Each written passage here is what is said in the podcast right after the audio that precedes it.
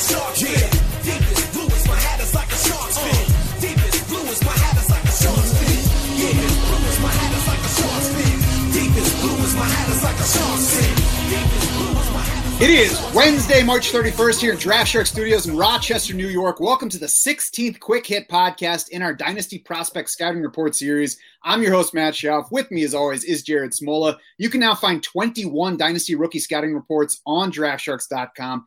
Every single one of those articles is free to read, and they will keep coming at you right up until the NFL draft. You can check out every one of these accompanying podcasts by subscribing to the Draft Sharks YouTube channel, as well as any of our podcast feeds. Today, or I'm sorry, yesterday was Javonte Williams' turn. Today, now that both Jared and I are one dose into the vaccine process, it's time for our second dose of North Carolina running backs. So we're going to talk Michael Carter today. Jared, tell me a little bit about the other Tar Heels running back in this draft class. Yeah, so Carter was just a three star recruit coming out of high school, but he, he contributed immediately for North Carolina. 97 carries for 558 yards as a true freshman. Both those marks were second on the team. Um, he averaged 5.8 yards per carry that year and also led the team with eight rushing scores. You know, that, that was a, a team with Antonio Williams on it, but not Javonte Williams yet. 2018 as a sophomore, Carter missed the first three games of that season with a broken wrist, but returned to average 66 rushing yards per game on 7.1 yards per carry. Um, also led the backfield that year as, as a sophomore and ranked third on the team with 25 catches. Um, and then in 2019, you know, that's when it become it, it became the Michael Carter, Javonte Williams show in the Tar Heels backfield. That year, Carter out carried Javonte Williams 177 to 166. He averaged 5.7 yards per carry to Javonte Williams is 5.6. And Carter also um, finished with more catches than Javonte Williams, uh, 21 catches for Carter to 17 for Javonte Williams. Last year, you know, both those guys set new career, career highs across the board. Williams had one more carry than Michael Carter last year, is 157 to 156. But Michael Carter outgained Javonte Williams, uh, 1,245 rushing yards to 1,140. 8.0 yards per carry for Michael Carter last season versus 7.3 for Javonte Williams. Uh, Michael Carter matched his career high with 25 catches this past season, set a new career high with 267 receiving yards, 10.7 yards per catch for Michael Carter. He trailed Javonte Williams in PFF rushing grade, elusive rating, missed tackles forced per attempt, yards after contact per attempt. But if you look at Carter, you know, versus the whole universe of running backs, he was really strong in all those marks. Among 238 qualifying running backs, Michael Carter was seventh in PFF rushing grade. He was 26th in missed tackles forced per attempt and 12th among those 238 in yards after contact per attempt. Yeah, he was excellent in those categories and probably would have shown up even more if he didn't have Javonte Williams on his team. His 2020 rushing grade was better than any produced by Najee Harris or Travis Etienne over their college careers.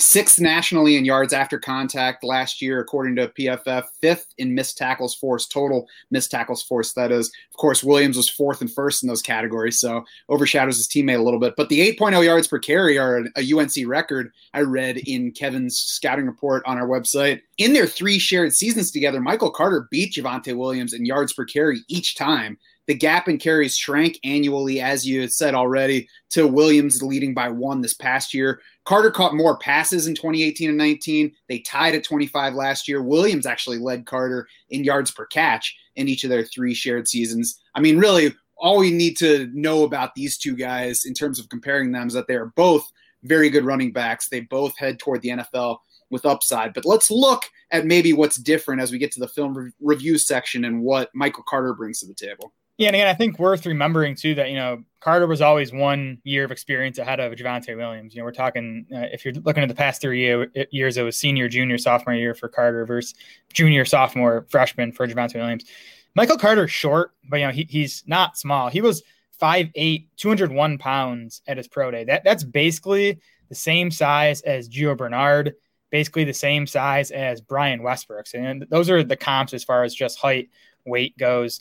Carter kind of has that thing where you know he, he's he's short, he like hides behind the line. Defenders kind of lose him, then all of a sudden he like squirts out up the middle for a big gain. You know, he definitely has good quickness, good elusiveness, more power than I think you'd expect from a guy who's just 200 pounds. I think though it's it's in the passing game that he's most interesting. Didn't see him lining up out wider in the slot at North Carolina, but ran a wide variety of routes from the backfield, the swings, the angle routes. You see him run some wheel routes downfield and just, you know, looks comfortable, reliable hands, obviously can make stuff happen after the catch. So I think, you know, he, he's going to be a plus in the passing game at the next level. I have read some concerns about his pass blocking, which could be a concern, especially, you know, for someone of his size. Yeah, I agree. Looks good as a receiver. There was good receiving volume throughout. Even last year when Javonte Williams picked up his receiving volume, as we mentioned, Michael Carter still matched him in reception. So it wasn't like Javonte Williams overtook him in even that category. I, I thought Carter looked a little bit faster than Williams when I watched the two of them. Their 40 times, of course, suggest at the pro day that they're they were nearly identical. So you know maybe that's just a, a an eye trick thing either way, Michael Carter's not a true speedster. He's not to produce a lot of long plays, but there seems to be enough speed there for what he is. And the speed probably does matter a little bit more for him than it does for Javonte Williams because he is a little bit smaller. Like Williams, Carter brings impressive agility, I think. Carter checked in even better than Javonte Williams in the three cone at 6.81 seconds at their pro day and beat Williams in the short shuttle. You know, he is smaller, so you would expect a smaller back to tend to be better than a bigger back, but only 11 pounds lighter at their pro day weigh-ins 201 as you said not tiny he's right around the same size as austin Ekeler, even just a little bit shorter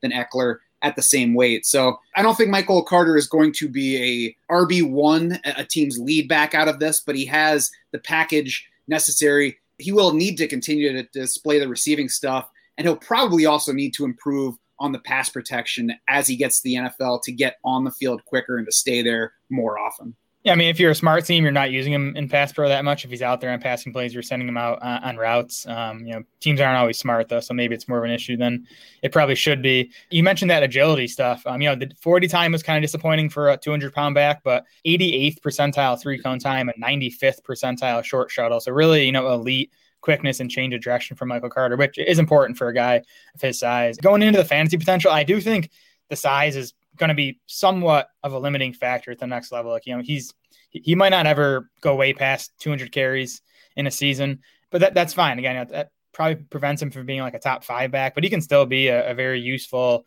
RB2, maybe even flirt with RB1 numbers in PPR. Again, if we comp him to Gio Bernard, and again, Bernard was the same exact size, his first three seasons, Bernard was, you know, right around 160 to 107 carries and around like 40 to 50 catches. And he finished those seasons 16th, 18th, and 22nd in total PPR points. I think that's a very doable range of you know production for Michael Carter.